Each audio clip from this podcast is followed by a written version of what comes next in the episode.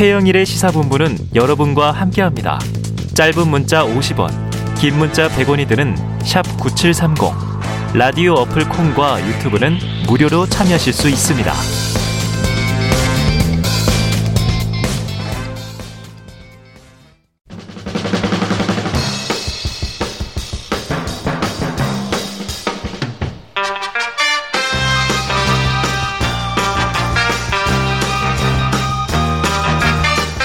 네, 매주 월요일 주말 사이 뉴스들을 정리하고 주간 이슈를 미리 살펴보는 주간 이슈 먼데이 시간입니다. 자, 톡 쏘는 사이다처럼 주간 이슈를 해설해 주시는 시사계의 피오나 공주 노영희 변호사. 지난주 재판 가셨었는데 박지우 변호사가 대신 왔었거든요. 그랬었죠. 오늘은 출연하셨습니다. 어서 오세요. 안녕하세요. 노영입니다. 네, 잘 계셨죠? 네. 어, 너무 보고 싶었어요. 어, 너무 바빠. 네, 일도 아 많이 하시고. 아닙니다. 자, 시사 래퍼 랩진봉 성공회대 신문방송학과 최진봉 교수님 나오셨습니다. 어서 오세요. 안녕하십니까. 최진봉입니다. 네. 최 교수님 딱 들어오면서 노 변호사님한테 네. 지난주에도 내가 영희 시대 그렇죠. 얘기했다고. 여기서 영희 시대 얘기했죠. 네. 다 청취자분들 기억하실 겁니다. 영희 시대인데 노영희를 찾았다고. 그렇죠. 영희 시대인데 영희가 없다. 네. 그래서. 아, 네, 그래서 제가 식사 한 끼 대접하겠습니다. 어, 어, 방송 공약을 하셨어요. 어, 공약. 자, 최 교수님의 이 음. 노영희 변호사님에 대한 충성도는 그럼요. 인정. 야, 그럼요. 자, 두 주 만에 뵙고요. 아유, 그 사이에 참 많은 일들이 있었습니다. 자, 정례 여론조사 결과로 시작을 해볼게요. 자, 교통방송이 TBS가 KSOI, 사회여론연구소죠. 의뢰해서 매주 나오는 정례조사인데요. 3일과 4일, 지난 금토에 1,007명 대상으로 조사. 윤석열은 41.2%, 이재명 37.9%, 자, 지난주에는요, 윤석열 41.8, 이재명 39. 뭐, 이 3주째 오차범위 내 접전입니다. 지난주보다 약간 소폭 벌어졌어요. 자, 최 교수님 어떻게 네. 분석하십니까? 저는 뭐 기본적으로 이게 오차범위 내에 있기 때문에 이게 뭐 큰 차이가 없다고 큰 봐요. 의미는 없다. 네, 큰 의미는 네. 없어요. 왜냐하면 이제 조사 방식이나 조사 대상이나 응답률 때문에 약간의 차이가 벌어질 수 있는데 네. 오차범위 밖으로 넘어가면 의미가 있다고 보지만 어. 오차범위 안에 있는 것은 뭐 박빙이다 그렇게 보는 게 맞다고 저는 보고요. 박빙. 예, 그래도 뭐 의미를 좀 부여한다고 하면 이제 그 윤석열 후보 같은 경우에는 극적으로 어쨌든 이제 표면적으로 어, 선대위 출범을 준비하는데 무리가 없는 것처럼 보이잖아요. 네. 그런 부분 일정 부분 반영됐을 가능성이 있어요. 음. 그래서 이재명 후보는 뭐 착실히 그냥 본인의 선거 운동을 하고 있는 거니까 어. 거기보다는 국민의힘의 그 변화가 지지율에 일정 부분 영향을 미쳤을 거다. 근데 그것도 저는 개인적으로 생각할 때는 크게 의미가 없다라고 보고 이 차이는 결국 두 사람 두 후보 간의 여론조사 기관마다 약간의 방법이라든지 아니면 응답률 때문에 출렁이는 약간의 변화이지 박빙으로 계속 진행되고 네. 있다는 네. 점 이런 점이 더 중요하다고 보지 예. 않나 이렇게 봅니다. 약간의 차이에 일희일비할 필요 없다. 예. 사실은 이제 오차범위라는 게 있으니까 예. 여전히 박빙이다. 노 변호사님한테는 제가 전망을 좀 여쭤볼 텐데 이 조사가 좀 제가 눈여겨 본 게 주말 사이 금토 조사라 음. 아마 이제 국민의힘 내에서 내홍이 벌어졌다가 극적 타결 봉합이 된 게 반영됐을까 뭐 어느 정도 됐을까 궁금하긴 해요. 근데 오늘 또 이제 잠시 후에 출범식이 있다 보니까 음. 그럼 국민의힘 윤석열 후보는 또 제2의 컨벤션 효과 누릴까? 앞으로 격차가 벌어질까? 음. 궁금한데 노변님 어떻게 전망하세요? 어, 우선은 컨벤션 효과라고 뭐 제2의 컨벤션 효과라는 게 나올 가능성이 높다. 네. 이렇게 보여져요. 왜냐면 이게 이번에 그 말씀하신 그 여론조사는 지난주 금요일하고 토요일 두 개 이틀에 걸친 거였잖아요. 맞아요. 그래서 그 효과가 완전하게 반영되지는 않았다라고 않았다. 보여지니까 음.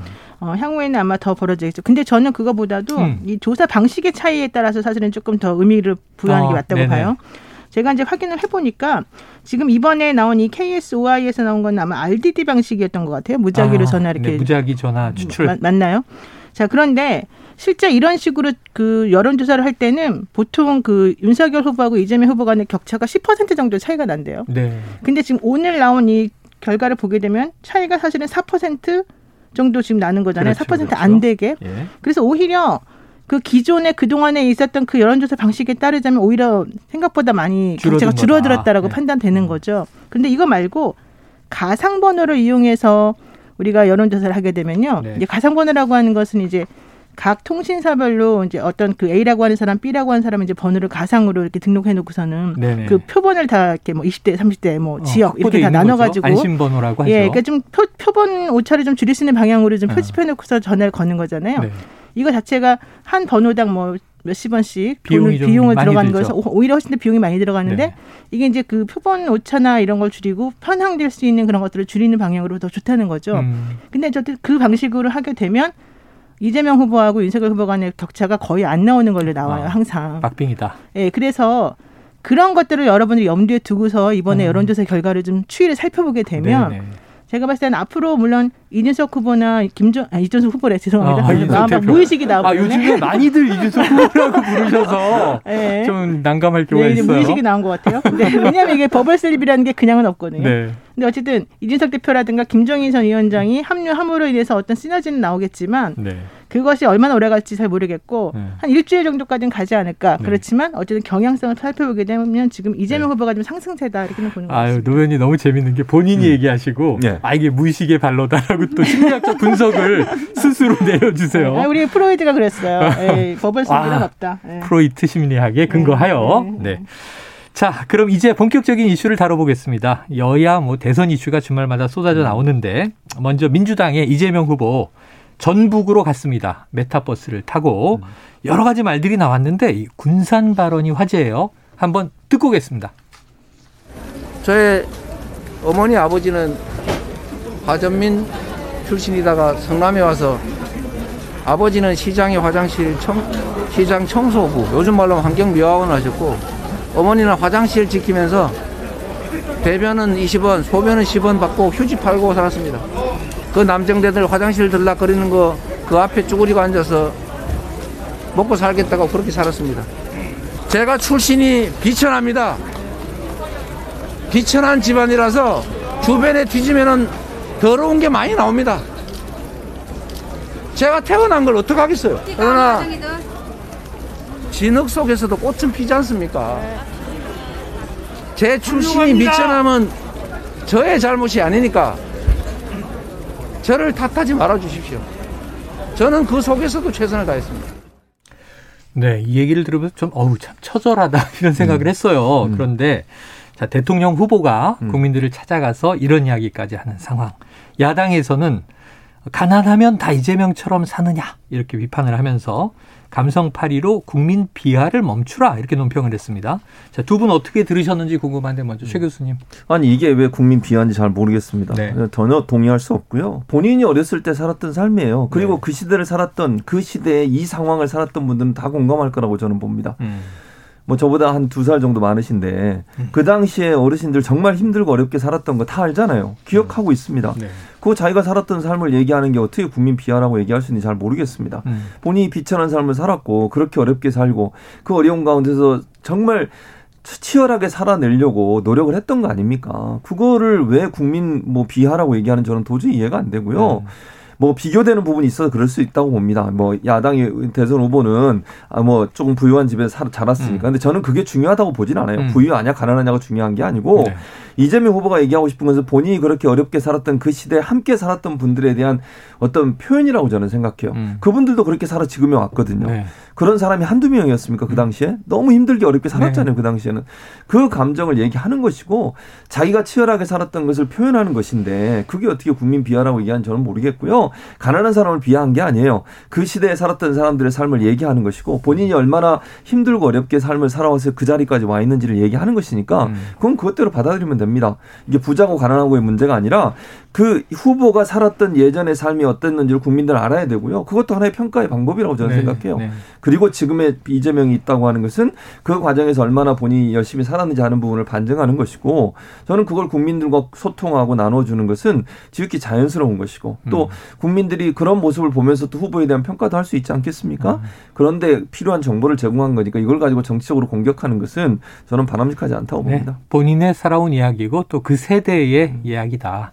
이걸 이제 야당이 평가가 좀 잘못됐다 이런 비판이셨고요. 노분 의사님은 어떻게 들으셨어요? 저는 세대 비판이라고 보지 않아요. 어. 이거는요 정말 본인의 얘기입니다. 어. 이 발언에서 여러분들이 핵심적으로 들어야 될 음. 진술 대목은 이겁니다. 제가 출신이 비천합니다. 비천한 집안이라서 주변에 뒤지면 더러운 게 많이 나옵니다. 음. 주변에 뒤지면 더러운 게 많이 나온다는 거예요. 그 당시에 내 형제, 음. 내 가족, 내 친척, 내 이웃들은 먹고 살기 위해서 여러 가지 지금 봤을 때는 좀 이해 안 된다라고 말하는 그런 부분들의 행동이나 이런 것들이 있었을 음. 것이고 그런 것들을 당신들은 이해 못할 수도 있으나 음. 그럼에도 불구하고 나는 그렇게 살지 않도록 노력을 많이 해왔고 음. 지금까지 잘 살았다, 열심히 살았다. 음. 그러나 내가 아무리 노력을 하고 열심히 살았어도 발버둥을 치고 살았어도 처절하게 살았어도 내가 해, 결할수 없는 부분, 내가 컨트롤할 수 음. 없는 부분이 있다. 그 부분이 바로 내 형 얘기, 형수 얘기, 내 가족 얘기, 내 이런저런 조카 얘기 이런 것들이다. 음. 근데 그걸 내가 어떻게 하겠느냐. 내가 할 수 있는 산에서는 최선을 다했고 난 그걸 부끄럽게 여기지 않는다. 이 말을 하고 싶었던 거죠. 음. 나에 대한 음해, 지저분한 공작 이런 거 좀 멈춰달라. 네. 내가 할 수 있는 부분이 아니었다. 음. 다만 음. 나는 그런 환경 속에서도 살려고 노력했고 여기까지 왔다. 이걸 말하고 싶었던 거죠. 네.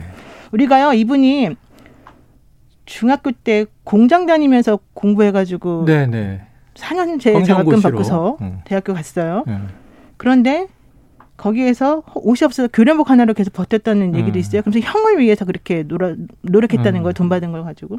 그러니까 그 한 집안에서 정말 군계 일학처럼 태어난 그 사람이 주변의 형들이나 가족들에게 뭔가 해주기 위해서 노력했던 그 처절한 삶이라는 게 있는데 음.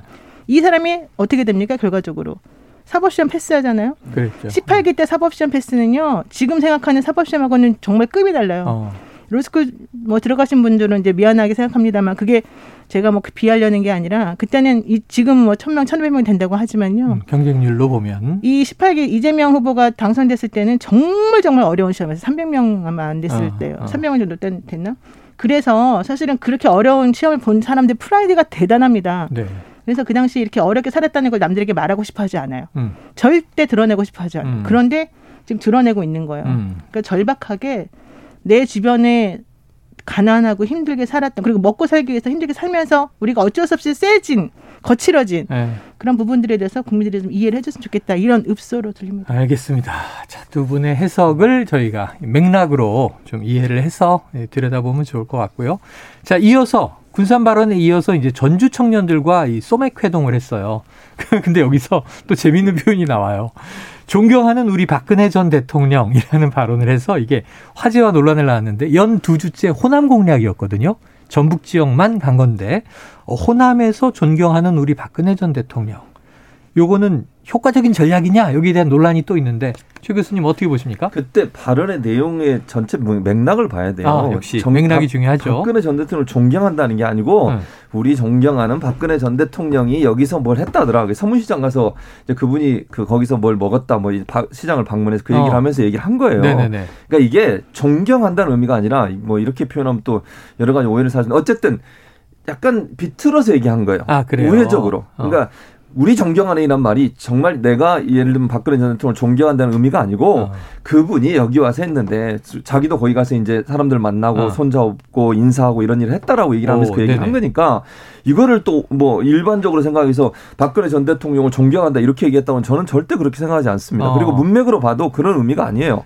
그러니까 박근혜 전 대통령을 약간 비틀어서 어. 이제 얘기를 하는 거죠, 사실은. 약간 비꼬아서 네, 네, 네. 반어법으로 그렇죠. 반어법으로 실제 존경하는 게 아니다. 네, 그렇죠. 야, 그런 표현을 얘기한 거니까 이걸 가지고 음. 뭐 박근혜 전 대통령을 존경한다. 그건 전혀 아니에요. 그런 아, 의미라고 보지 않습니다. 그래요. 또 새로운 해석입니다. 노 변호사님 어떻게 보셨어요? 존경할 게 별로 없겠죠, 본인 입장에서. 아, 그러니까 사실은 존경, 사연도 반대하고. 네, 존경한다는 발언은 말씀하신 그대로라고 저는 생각하고요. 우리가 보통 야당 의원들하고 혹은 여당 의원들하고 맨날 국회의원들 싸우는 거 보잖아요. 싸우는데도 법사위에서 얘기하고 뭐예요? 어, 항상 상대방한테 존경하는 누구누구 의원님, 네. 존경하는 최진봉 교수님, 맨날 이런단 말이에요. 정말 존경하는 게 아니에요. 존경하는 최진봉 교수님, 조용히 하세요. 이렇게 하시는 거죠. 네, 저한테는 그러지 마세요. 자, 아, 그런 표현이다. 그래서 저도 그렇게 생각은 했어요. 아, 이게 음. 의례적인 건가? 음. 근데 의례적이라는 제 표현보다 조금 더 나간 게 음. 비꼬는 반어법이다. 음. 이렇게까지 이제 음. 해석을 해 주셨습니다. 자, 정세균 전 총리 고향 진안을 찾았어요. 아까 일부에서 우리 박정호 기자가 같이 따라다니면서 취재를 음. 했는데 무진장, 무주, 진안, 장수에서 그렇게 사람들이 많이 나왔대요. 소외된 지역 무진장에서 무진장 나왔다는 거예요. 네, 대통령 후보가 처음 왔다. 야, 무진장 나왔다. 근데 이제 정세균 전 총리 고향이 진안입니다. 음. 그리고 전주에서는 이제 바로 정 전 총리와 만찬 회동을 했는데요. 자, 호남, 이 전남 방문, 광주 방문 때 이낙연 전 대표는 안 보였습니다. 조국 전 장관 문제 사과를 두고 또 명추연대가 깨졌다 이런 얘기도 나옵니다. 정세균 전 총리와 모처럼 원팀 기조를 이어갔는데 자, 이 장면은 어떻게 보셨습니까? 저는 아, 잘 봤어요. 두 분이 네. 손잡고 아, 걸어가면서 네. 좋은 모습이었다. 네. 그러니까 원팀을 저는 훼손했다고 보지 않아요. 그러니까 무슨 음. 말이냐면 명추연대가 뭐 약간 균열이 간다는데 저는 그렇게 보지 않습니다. 아. 관점의 차이예요. 네. 그러니까 추미애 전 장관하고 이재명 지사가 얘기하는 관점이 약간의 차이가 있는 거지 네. 두 사람이 무슨 갈등이 있는 건 절대로 아, 아니라고 아, 봐요. 저는. 그러니까 조국 전 장관 사태에 대해서 추미애 전 장관 전 장관 입장에서는 조국 전 가족을 그렇게 다 뒤져가지고 힘들게 하고 뭐 표창장 이런 것까지 인턴까지 음. 문제 삼는 거 그리고 또 표적으로 해서 수사를 한 검찰에 대한 비판 거기에 이제 초점이 맞춰져 있는 아. 거고 이재명 후보는 그렇다 하더라도 뭐 그건 맞 그건 동의해요. 그러니까 네. 이재명 후보도 추미애 전 장관 말처럼 검찰이 그렇게 무소불위의 권력을 가지고서 어떤 한 사람의 가족 전체를 그렇게 뒤지는 것 자체는 표적으로 수사한 건 문제가 있다. 음. 검찰이 너무 어 먼지털 먼지털이식 수사를 했다. 거긴 동의를 하는 거예요. 네네. 다만 그럼에도 불구하고 국민들이 거기에 대해 실망한 부분은 분명히 있는 거잖아요. 네 어쨌든 왜냐하면 그 조국 전 장관이 어쨌든 우리 사회에서 좀그 그, 어, 어, 뭐랄까요 일반인보다는 그래도 혜택을 누리는 자리에 네네. 있었고 그분 스스로도 그건 사과했어요. 집권 세력으로서의 무거운 책임감 그렇죠. 그런 부분이에요. 그러니까 아. 그런 차이지 두 사람이 원팀을 훼손할 정도로 그게 충돌됐다고 저는 보지 않습니다. 기본적으로 음. 그게 첫째 말씀드리고 음. 싶은 것이고 그다음에 정세균 전 총리가 그렇게 원팀 기조를 보여준 것은 호남 지역에서 이제 지지율을 더 끌어올려야 되잖아요. 이재명 음. 후보 입장에서는 물론 뭐 저는 막판으로 가면 호남이 이재명 지사를 전폭적으로 지지할 거라고 보지만 지금 현재 지지율로 보면 조금 더 끌어올려야 되는 상황이에요. 네. 그런 상황에서 두 분이 함께 그런 연합의 모습을 보여준 것은 진심 어린 모습이었기 때문에 지지율 호남에서의 지지율 상승에 상당히 큰 역할을 할 거라고 봅니다. 그래요. 자, 여당은 계속 이제 메타버스로 주말마다 이 지역 순방을 보여주고 있으니까 이슈가 계속 나올 것 같은데 지난 주말은 이게 야당의 시간이었어요, 음. 사실은. 그래서 그 이슈로 바로 넘어가서 두 분의 야당에 대한 또 소견들을 좀 저희가 들어보고자 합니다. 자, 김종인 위원장 원톱 체제로 오늘 출범할 것 같습니다. 잠시 후 2시고요. 자, 민주당에서는 당장 윤석열 후보가 굴복한 거 아니냐? 꺾인 거 아니냐? 땜빵 선대위다. 뭐 이런 비판을 내놨는데 요 일련의 과정 저희가 육성으로 들을 건데 그 전에 총평을 한번 들어볼게요. 자, 노 변호사님 먼저 어떻게 보셨어요? 에이, 사실상 윤석열 후보의 승리죠. 아, 윤 후보의 승리다. 당연하죠. 어. 이건 명분 세워주는 것밖에 안 되잖아요. 네. 김종인 위원장이나 이준석 대표 전부 다 사실 벼랑 끝까지 몰린 상황에서 어. 거기서 만약에 둘 다 계속 보이콧 해봐요. 뭐가 되겠어요. 네. 욕은 욕대로 얻어먹고 본인들은 카메라 플래시 절대 못 받고 계속해서 네. 소외되는 상황이 되겠죠. 이거는 윤석열 후보가 적당한 선에서 손을 내민 것을 그냥 잡는 수순이었고 어. 당연한 거였고 이거는 윤 후보의 승리다. 윤 후보의 승리다. 네. 윤 후보가 꺾인 거 아니다. 민주당은 또 이제 비판을 해야 되니까 후보보다 당 대표가 더 눈에 띄었다. 뭐 이렇게 이제 비판을 하긴 해요. 사진이 있잖아요, 사진. 아, 사진이 그 사진이 너무 재밌더라고요. 제가 오늘 아침에 저희 방송에서 네. 했는데 아. 사진이 너무 너무 절묘해. 아 왜냐면 청년이 네. 그 이준석 후보하고 이렇게 악수하려고 네. 윤 후보 뒤로 밀어내는 밀어. 듯한 그 사진이죠. 너무 솔직하고 네. 정말 아름다워요. 이렇게 좋아하세요. 아니 저는 사진은 거짓말을 못하는구나. 아니 전 제 얼굴이 가끔 사진에 이상하게 나올 때 봤는데 그때마다 네. 느껴요. 거짓말을 못하는구나 너는. 아니, 가끔 또 이 사진의 트릭도 있기는 해요. 자, 최 교수님 네. 어떻게 총평하시겠습니까? 그러니까 저는 이 정도, 그러니까 예를 들어 발표문 그날 이제 변에게 네. 발표문 네. 한다고 발표했잖아요. 그 정도 발표하려고 전했나? 개인적으로 아. 이런 생각이 들었어요. 어? 그 발표 보고 전 놀랐는데. 별로 놀랄 게 아, 없어요. 그래요? 가장 평이한 내용이에요. 아, 평이한 내용이다. 그러니까 우리가 생각하는 그러니까 이준석 대표는 뭔가 결단하고 막 하는 것처럼 보였는데 네. 발표 내용 보면 아주 저는 일반적인 내용이라고 생각을 아, 하거든요. 그리고 그게 갈등의 요소를 저는 다 가지고 있다고 봐요. 네. 그러니까 갈등의 여지가 남아 있다. 네, 왜냐면 이런 거잖아요. 당무 우선권을 갖고 당무 우선권의 해석에 대해서 네. 뭐라고 적어놨냐면 이준석 대표에게 요청을 하면 이준석 대표가 우선적으로 후보의 입장을 고려해서 결정해 준다 이거예요. 아. 그럼 하나가 더 생기는 거잖아요. 네, 그렇죠. 그럼 두 사람 사이의 갈등은 나 일어날 가능성은 아직도 남아 있는 거예요. 어, 협업해야만 되게 해놨으니까. 그렇죠. 왜냐하면 절차를 거치게 해놨어요. 네, 네, 이인석 대표를 거쳐서 뭔가 해야 돼 당무를 네. 하려면. 근데 당무 우선권을 후보에게 준 이유가 뭡니까? 일사불란하게 선거 조직이 움직이도록 만들려는 의도였잖아요. 네. 그런 부분에 만약에 어떤 이슈가 갈등 요소가 되면 두 사람 사이에 힘겨루가 또 생길 가능성은 충분히 그래요. 있다는 거죠. 그런 걸 하려고 저렇게까지 했나 이런 생각이 어, 들었어요. 그러니까 이거예요, 이거. 예를 네. 들면은 우리가 연애를 처음 시작할 때 음. 네. 남자친구 여자친구가 막 서로 이제 바깥에서 막 예쁘게 차려입고 멋있게 하고 다니다가 만나죠.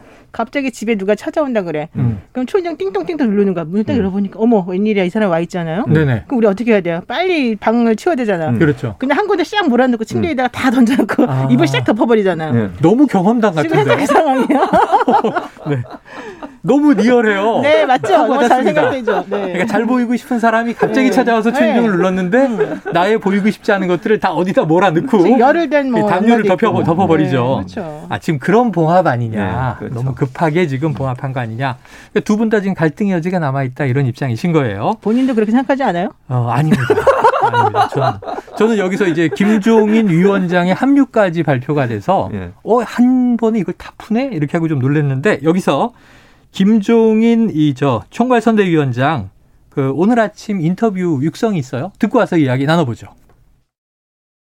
내 나름대로의 초, 초기에 선대위 구성하는 과정상에 내가 별로 이렇게 석연치 않게 느껴지기 때문에 내가 사실은 할 생각을 안 했던 거라고요. 그러니까 내가 내가 안 오는 걸 바라던 사람도 있었던 건 사실이라고. 갈등이 재현되는 거는 저 후보가 그 점에 대해서는 철저하게 아마 음. 어, 아마 주의를 경주할 거라고 봐요. 이게 지금 선거는 후보는 당선을 전제로 해야 되기 때문에 음. 당선에 조금이라도 장애가 될 수 있는 요인이라고 하는 것은 후보가 사전적으로 제, 제거를 할 거라고 나는 이렇게 믿고 있어요. 네, 사실은 갈 생각을 안 했다. 음. 또 선대위 안에는 내가 안 왔으면 하는 바라는 사람들도 있었다. 그런데 이제 철저하게 조율을 할 거다. 이렇게 얘기를 했습니다. 그러니까 이른바 이준석 대표가 얘기했던 윤핵관 문제예요. 요거 아까 김재원 최고위원 인터뷰를 했더니 이 가공의 존재가 아닐까 실존하지 않는다는 생각도 든다 이런 얘기를 했어요. 그런데 이 윤핵관 때문에 또 이준석 대표는 상당히 격노했던 바가 있습니다. 이거 윤석열 후보가 알아서 정리할 부분이다. 숙제는 후보에게 넘어갔는데 잘 해결할까요? 아니요. 아, 단답으로 오늘 단답으로 그렇게까지 아니, 저는 아 이렇게 생각 너무 냉정하신 거 아닙니까? 그러니까 지금 아까 노영희 변호사가 잘 저 그 예를 들어줬잖아요. 네네네. 입으로 덮어놨다고. 아, 이분이 언, 이불이 언제 들춰질지 몰라요. 네네네. 그러니까 두 분이 만약에 예를 들어서 윤핵관이란 없다고 김재원 전 최고는 아, 김재원 최고위원 말씀하셨는데 예.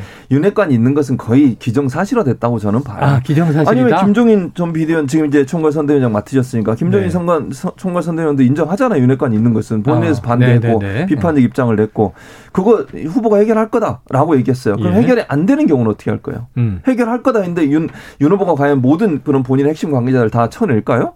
저는 그렇게 보지 않습니다. 지금은 음. 선대위 출범해야 되고 여론이 워낙 안 좋으니까 또 지지율도 떨어지고 이러니까 그걸 봉합하기 위해서 일단 묶어놨는데 음. 언제든지 돌출할 수 있는 위험성이 있다고 봐요. 그리고 자기를 열심히 도와줬던 사람들 어떻게 하루아침에 내칩니까? 그건 어, 불가능해요. 그래요. 그러니까 지금은 잠재돼 있지만 중요한 결정을 하는 과정에서 이 김종인 전 비리, 그러니까 지금의 총괄선대위원장과 윤핵관이라고 하는 분들 간의 충돌은 일어날 가능성은 상존해 있다.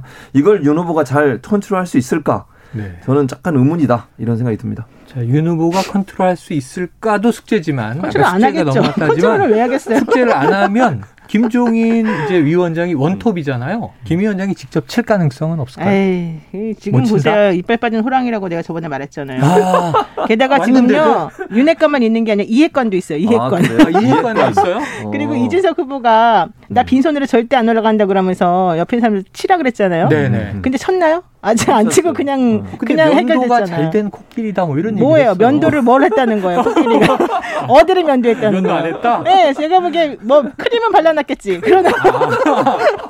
야 크림은 발랐다. 네, 크림은 그 비싼 아, 크림을 발라놓은 거지. 하면 되잖아요. 안 하고 있잖아요. 안 하잖아요. 언제 하겠어요? 게다가 칼도 안 들어. 좋아요. 자 오늘 여러 가지 조간 신문에 이제 하마평들이 나오고 있습니다만 음. 오후 2시가 되면 선대위 출범식에서 음. 명단이나 메시지가 또렷해질 테니까 음. 두 분의 이 좀 뭐랄까 과연 잘 정리됐을까 하는 음. 의구심이 해소될지 아닐지 좀 지켜보도록 하겠습니다. 자, 이 저 민주당 우상호 의원이 음. 오늘 또 라디오 인터뷰에서 그런 얘기를 제가 들었는데 너무 수박 겉핥기처럼 훑고 넘어가는 거 아니에요 지금? 아. 할 말을 못 하고 있는데 우리가? 아니 근데 궁금한 거는 이건데 네. 그러면은 이따가 명단이 이제 선대위 명단이 나오면 혹시 두 분은 음. 아 윤핵관이 누구야? 이렇게 가늠하실 수 있겠어요? 알고 있는데 이미. 아 이미 알고, 알고 있어요? 영희가 알고 있다. 영희 시대 어, 영희가. 어, 정말? 네. 야. 말할, 말할 수 없습니다. 네. 아, 이게 뭐예요? 말할 수 없는 이름은 본인도 그렇잖아요. 왜 그래요? 자, 알고 있다. 근데 말할 수 없다. 난 이해관도 알아요. 어, 이해관도 안다. 그럼 지금 이제 국민의힘 내부의 세력을 다 알고 계신 거네요. 아, 그럼요. 근데, 근데 이게 전부 다 윤, 윤언관으로부터 나온 거예요. 아. 뭔지 알아요? 윤원관이 뭔지 알아요? 뭡니까? 윤석열 후보 윤석열 후보의 언저리에 있는 아, 관계자. 핵심 관계자가 아니라 언저리 윤원관, 관계자. 윤원관. 네. 아 근데 정말 이 대선 판도 그렇지만 정계에서는 음. 그 아웃사이더들이 예. 핵심 정보를 흘려요. 그럼요. 그렇죠. 예전에 이준석 대표가 음. 아웃사이더였을 때 음. 김무성 대표 시절에 K, Y 음. 이 이니셜을 흘렸던 수첩 사건이 있었죠. 음. 그렇게 흘러나옵니다. 음. 자, 이제 민주당 우상호 의원의 평가입니다. 네. 반드시 네. 2차 위기가 온다. 음. 그러니까 지금 아까 봉합해서 출범해도 음. 잡음은 파열음은 터져 나오게 돼 있다. 이런 음. 관점인데 동의하십니까? 동의해요. 왜냐면 이제 첫째는요, 김병준 상임선대위원장과 김종인 총괄선대위원장 간의 갈등. 네. 저는 불거질 거라고 봅니다. 그러니까 지금은 조용해요. 지금 당연히 그렇죠. 왜냐하면 지금 김종인 전 비대위원장은 제가 볼 때 윤석열 후보와의 대화를 통해서 본인이 모든 이제 권한을 갖고 간다고 얘기하지만 네. 김병준 네. 상임 선대위원장은 지금까지 열심히 했는데 지금 어떻게 돼 버렸습니까? 상황이 음. 애매모호하게 됐어요. 경제관만 해도 서로 충돌이 돼요 지금. 음. 두 사람이 뭐 시장주의나 아니면 뭐어 자, 뭐 무슨 자본주의라는가 뭐 자유주의 참 자유주의냐 이 두 가지고 또 부딪히잖아요. 시장 자유주의. 네, 그 두 가지 논쟁이 또 시작이 될 것이고 네. 또 김병준 지금 상임 선대위원장도 역할을 할 거 아니에요. 거기 들어와 있는데 역할도 안 하고 가만히 있을 수 있습니까? 네. 그렇게 안 돼요. 두 번째 이준석 대표의 갈등 요소도 아직 남아 있다고 저는 음. 봐요. 그게 지금은 봉합이 돼 있지만 이준석 당대표가 들어오면서 예를 들면 여러 가지 얘기를 했을 거예요. 아까 제가 말씀드린 당무 우선권 문제도 해석에 따라서 약간의 차이가 있을 수 있거든요. 네. 그런 부분에 있어서 브레이크를 걸고 나온다거나 20대 30대 관련해서 이준석 대표가 목소리를 크게 냈을 경우에 음. 충돌이 일어날 가능성은 남아 있는 거죠. 네. 그러니까 네. 모든 게 말끔하게 해석이 해석 안 됐어요. 민주당 같은 경우 이재명 후보가 쇄신하겠다고 하면서 이재명 후보 중심으로 모든 게 딱 결집이 돼 있는 음. 상황이잖아요. 근데 지금은 이준석, 김종인, 윤석열이라는 세 축이 함께 돌아가고 있기 때문에 음. 일관성 있게 어 일목요연하게 업무가 처리되기보다는 네. 중간에 삐걱거림이 있을 수 있는 권력이 아. 분산돼 있는 상태다. 네네. 그래서 저는 2차 위기가 올 수 있다고 봅니다. 아, 삼각편대 이렇게 음. 얘기하는데 이게 이 분산이 위기가 될 수 있다. 노 변호사님도 마찬가지로 보십니까? 그렇죠. 제가 정치를 해야 된다고 생각합니다. 아, 지금 선언하시는 겁니까? 선언한 겁니다. 정치, 아니, 근데 아무도 선언. 나한테 정치하라고 안 그러기 때문에 할 생각은 없는데. 지금부터 얘기해드리겠습니다. 영희 시대는 정치인으로. 그러면은 최 교수님이 참여하시면 여기서 지금 이분들이 권력욕을 표명하고 계셨네요. 예, 노핵관으로 노핵관으로 최진봉을 네, 차차기를 기대하도록 하면서 다음 주에 두 분 모시고 또 이제 한 주간의 진단 들어볼게요. 노영희 변호사 최진봉 교수 주간 이슈 원데이 함께했습니다. 고맙습니다. 고맙습니다. 감사합니다.